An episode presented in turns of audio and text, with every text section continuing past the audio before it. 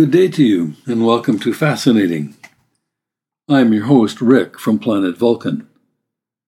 My continuing mission on planet Earth to search for signs of intelligence and to encourage its spread, and at times to discourage the spread of Eknarangi, that is, knowing that which is not so. Contributing editor Mahalo Kumela submits the following essay about a fascinating earthling who is deeply mired in Eknarangi, a professor at Stanford University. To put things into context, think of Cassandra in ancient Greek myth, who was granted by Apollo the power to see the future, but with the catch that no one would ever believe her prophecies. In modern times, we have Ardnassac, who makes prophecies that don't come true, but people keep believing him anyway. Ardnassac, also known as Paul R. Ehrlich, famously stated in 1968 in his widely read at the time and still celebrated book, The Population Bomb, that overpopulation had already gone so far that widespread famine in the near future, that is, the 1970s, could not be avoided by any conceivable means, and as a result, hundreds of millions of people would starve to death. He claimed further that prices of commodities were on a permanent upward trend, also because of overpopulation, and called for drastic coercive action by governments. The massive famines did not happen, or perhaps they did and I just didn't hear about them. Today, the Earth has twice as many people as it did in 1968, and far fewer people who are going hungry. His predictions about commodity prices have also failed. It ought to be clear to anyone by now that there had to have been some significant flaw in Ehrlich's approach to what he saw as a problem, at least if you measure the value of his approach in terms of explanatory power and predictive success. I would say that the flaw in his approach lies in the fact that he is either oblivious to or uninterested in principles of evolution, and the thinking that the study of evolution ought to engender.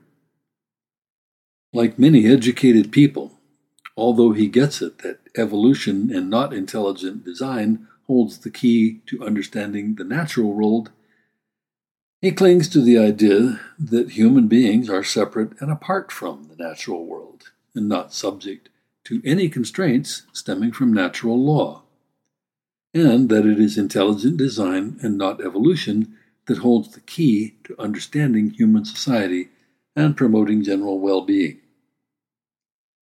And yet honors have been heaped upon him.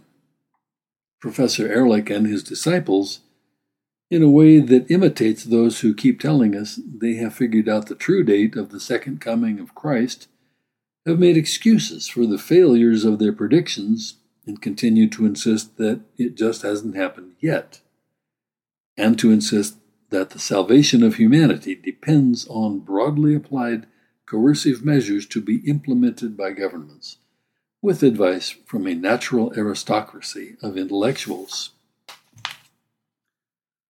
I should acknowledge that if you measure the value of Ehrlich's work, not in terms of explanatory and predictive power, but in terms of generating a supporting constituency, his work has produced a significant success.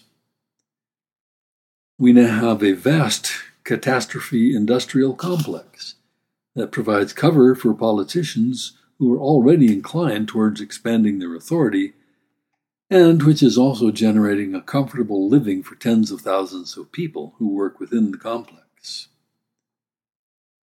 Ehrlich himself has doubled down on his predictions and recently stated that, if anything, his predictions were far too optimistic. Apparently, we were just lucky that his predictions for the 1970s were amiss, but boy, you just wait for the 2070s.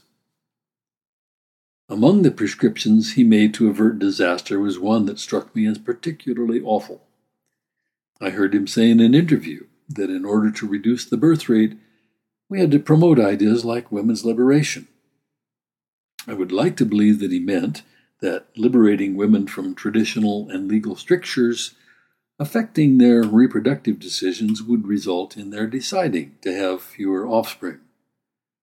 But I fear what he really meant was that fewer offspring would result from promoting resentment and suspicion, and thus more strife between men and women. Perhaps his most disturbing prescription was that if a particular country refused to implement coercive family control, that country's inhabitants ought to be cut off from all food supplies by the other countries of the world acting in concert. A rather grim path to population control. But hey, when catastrophe looms, anything goes.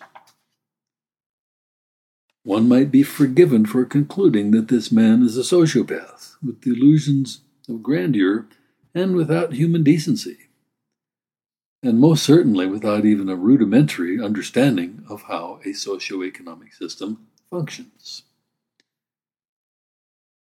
Nowadays, our latest crop of intellectuals in this line are telling us that they have done the research and run the numbers, and their studies reveal that Earth's population is already a significant multiple of what the planet is capable of sustaining in the long run.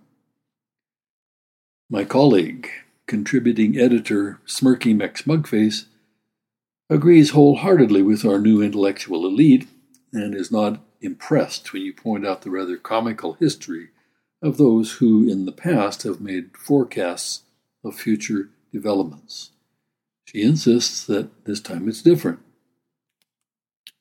And when demographers tell us that population growth is already slowing and will soon become negative, probably due to the fact that people who are more prosperous decide to have smaller families, Smirky simply derides the findings as myths that have been propagated by the minions of the oligarchy to lull us into complacency while they continue to plunder and oppress. The eminent economist Julian Simon tried to explain to Ehrlich that at the heart of economic theory lies the idea of substitutes.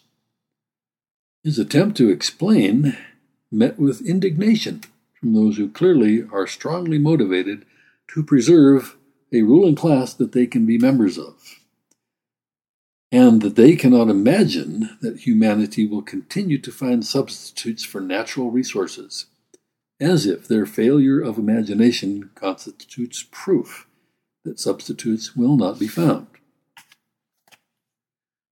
I'm a big fan of John D. MacDonald's Travis McGee novels. For those of you who have not discovered the pleasure of reading these stories, Travis calls himself a salvage consultant. In truth, he works as an unlicensed private detective who helps people who have been handed the shitty end of the stick to recover what is rightfully theirs from the bad guys, and he takes a percentage of the recovery. The thing that distinguishes these novels from others in the detective genre is McGee's philosophical musings and those of his best friend Meyer, who is an economist and lives on a cabin cruiser called the John Maynard Keynes in the same marina in Florida in which Travis moors his houseboat, the Busted Flush, and his little speedboat, the Muñequita. His ground transportation is Agnes, an ancient Rolls Royce that he has converted into a pickup truck. I bring this up because one of Meyer's musings is about resource shortages. He said that there was just no way that the world's people, given their numbers, even at that time, could ever all achieve the standard of living enjoyed by the average American, because if you multiplied all of the resources said average American was currently using by the number of people in the world, the result would be greater than the amount of resources that exist. One of his examples was that there was not enough copper in the world to reproduce for the entire population of the world the amount that Americans were using in communications technology. He did not foresee, and no one else did at the time, that optical cables made of sand would serve as a substitute for cables made of copper. and that wireless communications by cellular and by microwave could serve as a substitute for cables in general. Does anyone seriously believe, upon sober reflection, that the world would be a better place if Meyer and his ilk, with their limited imaginations and unlimited certainty, had been given vast legal authority and huge enforcement budgets to make sure things turned out right? or that the Myerses of today, given similar authority and enforcement powers, would produce better results than human ingenuity and technological innovation, coordinated by market processes. Please. Thanks to Mahalo for this essay. Let me add that Ard Nasik is another earthling who causes eye rolls and head shakes among my Vulcan friends and associates and embarrassment for me when I tell them that I am not ready to give up on planet Earth. I invite you to have a listen to the next installment of Fascinating. Please provide feedback to these podcasts if you are so inclined. You may contact me by sending an email to Senior Contributing Editor Prego Denada, pregodenada at gmail.com. If you find the lessons from nature in these podcasts personally valuable, please recommend it to your friends. The music, Coming Back to Life, with thanks to Pink Floyd. Live long and prosper. Savor your experiences and treasure your memories, and respect nature's wisdom.